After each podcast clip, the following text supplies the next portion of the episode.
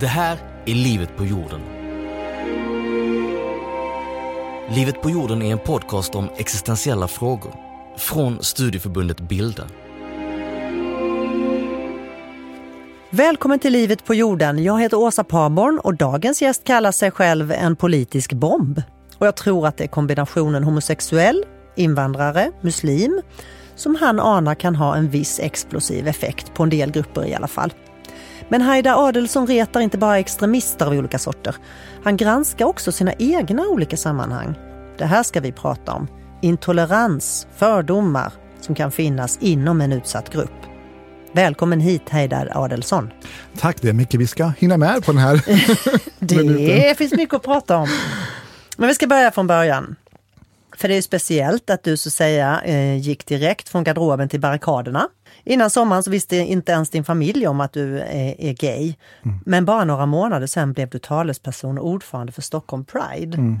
Och det uppdraget har du ju inte längre, men gay är du förstås fortfarande och har kanske alltid vetat att du mm.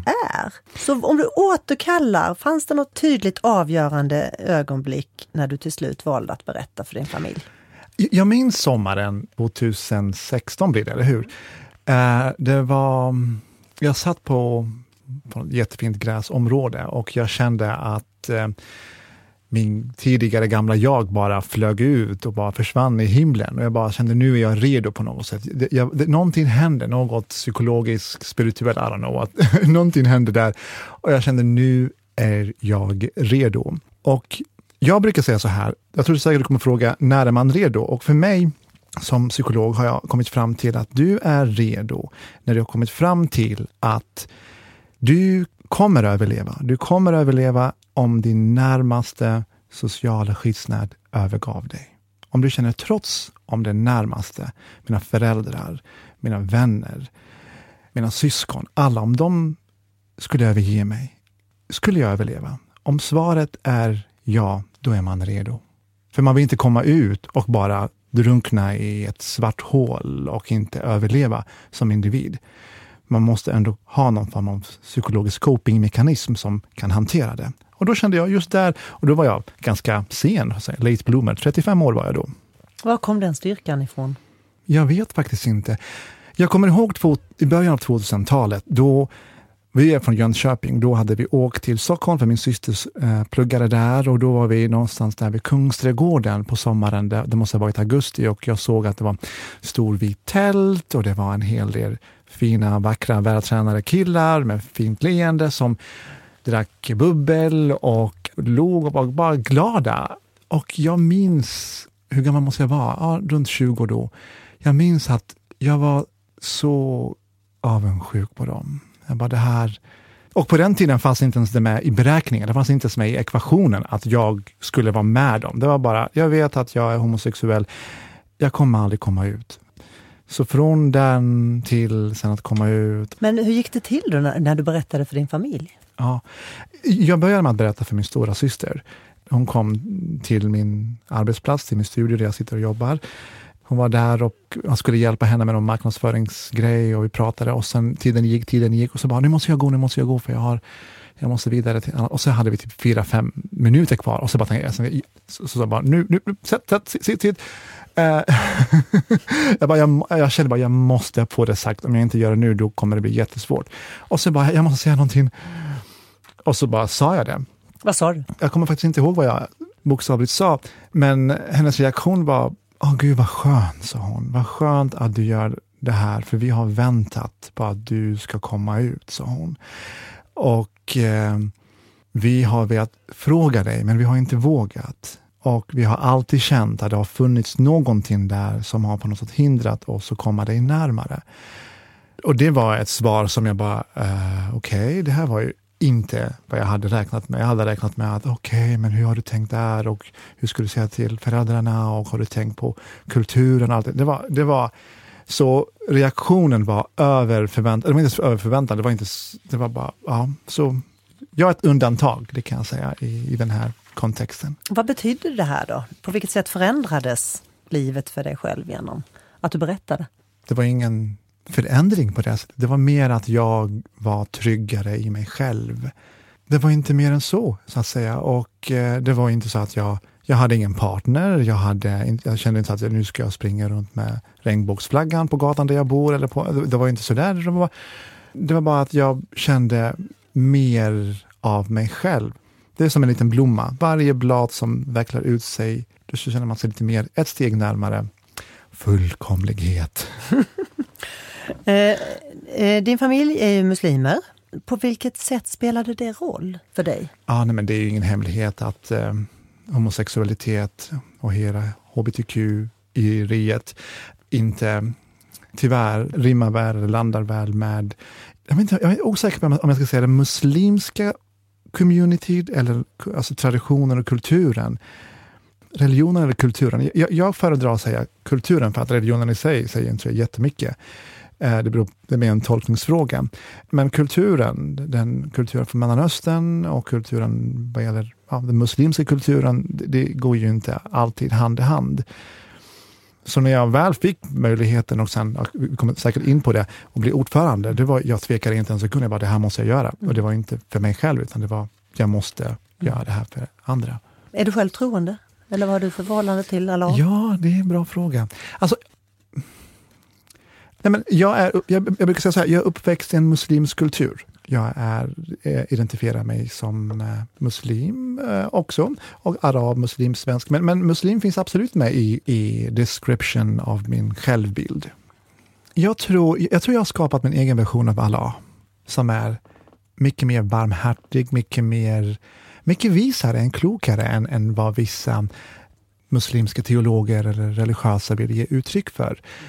För jag tror ibland så känns det som att man förminskar den här övre kraften till någonting som inte ens en människa skulle göra. Just det konceptet med domedagen. Vilken människa i världen skulle vilja se sina ungar och barn brinna om och om och om i all evighet? Det bara, spelar ingen roll vad de har gjort. Så jag tänker, om den här guden, Allah, eller vad det, är, är det under oss när det gäller empati som människor?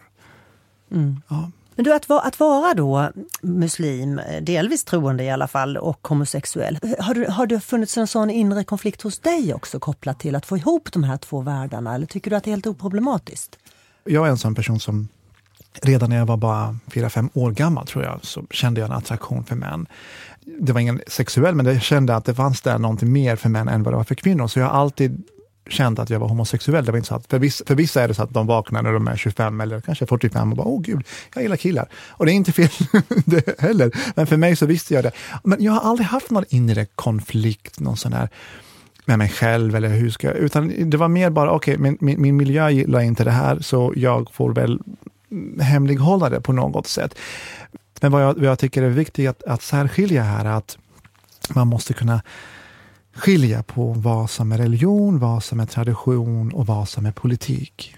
För jag tycker att det finns ibland en väldigt onyanserad, speciellt i västvärlden, ja ah, det här är islam, muslimer, så är de.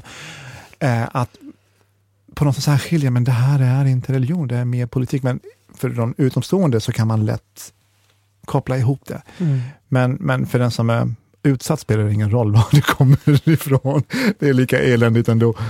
Du är också psykolog och jobbar som rekryteringskonsult med eh, ledarskapsutbildningar. Mm. I den rollen kommer du väl i kontakt med fördomar eller just mm. hur man rekryterar och Absolut. fördomsfritt och så. Men, men du har också sagt att problemet är inte fördomarna utan bristen på självinsikt. Absolut. För vad, det man måste förstå är att hjärnan är byggd vår konstruktion är gjord på att vi ska ha fördomar. Det är för att hjärnan vill hela tiden spara energi. Den kräver väldigt mycket energi och man vill bara effektivisera. Men hur kan vi bli mer medvetna om våra fördomar? För inom, inom studieförbundet Bilda pratar vi mycket om det här med att olikheter berikar och mångfald på riktigt och inkludering och vi ska motverka fördomar. Och det är lättare sagt än gjort. Mm -hmm. Absolut. Jag tror att en bra start är bara att inse att, eh, eller bara köpa den här teorin om att vi är fördomsfulla människor. Att det, det, det finns ingen som, som inte har några fördomar. Och en annan sak som jag brukar säga som psykolog också, att du är inte dina tankar, du är inte dina känslor, du är inte ditt beteende. Det kan man ju ändra på. Om Exakt. man vill. Man har ett val ändå. Så bara för att du tänker en tanke så mm. är inte, du är inte slav över din hjärna. Ja, det krävs en aktiv, ett aktivt beslut ändå, att liksom gå emot den där Absolut. vanans makt kanske. Och där kan ju mindfulness vara verkligen ett väldigt bra verktyg, att bara bromsa ner. varför tänker jag så här om mig själv? Varför tänker jag så här om andra? Det är inte svårare än så. Hur ser dina egna fördomar ut? Och du nämnde ju här att du, du hade fördomar mot mm. din egen familj när du kom ut till exempel, att de inte skulle acceptera dig? Ja, ja absolut. Men en, en intressant teori i grupppsykologiska sammanhang är eh, spänningarna inom en minoritet eller en grupp som är pressad, utom europeiska invandrare från Mellanöstern, om det är en grupp eller hbtq-community, en annan grupp. Alltså spänningen inom den här gruppen brukar oftast vara större än majoriteten som sätter press på den här gruppen. Även om du är invandrare så innebär det inte att du är immun mot det som sägs mot invandrarna. Vi är ju konsumenter av samma kultur och media och kanal och information. Så hjärnan gör ingen skillnad på det. Så visst, jag, är, jag vet att jag är muslim, men ibland när, jag, när man sitter på tåget och det kommer en person som är, är utländsk och kanske ja, ser lite sliten ut, då tar jag också så väskan lite närmare. Och så tänker jag, men gud, det, det, det, vad gjorde jag? Så vad jag menar är att, att jag är också en produkt av det här samhället, så jag är inte på något sätt immun mot det. Fördomar är ju fördomar. Det är inte förrän du agerar på dem där de blir diskriminering.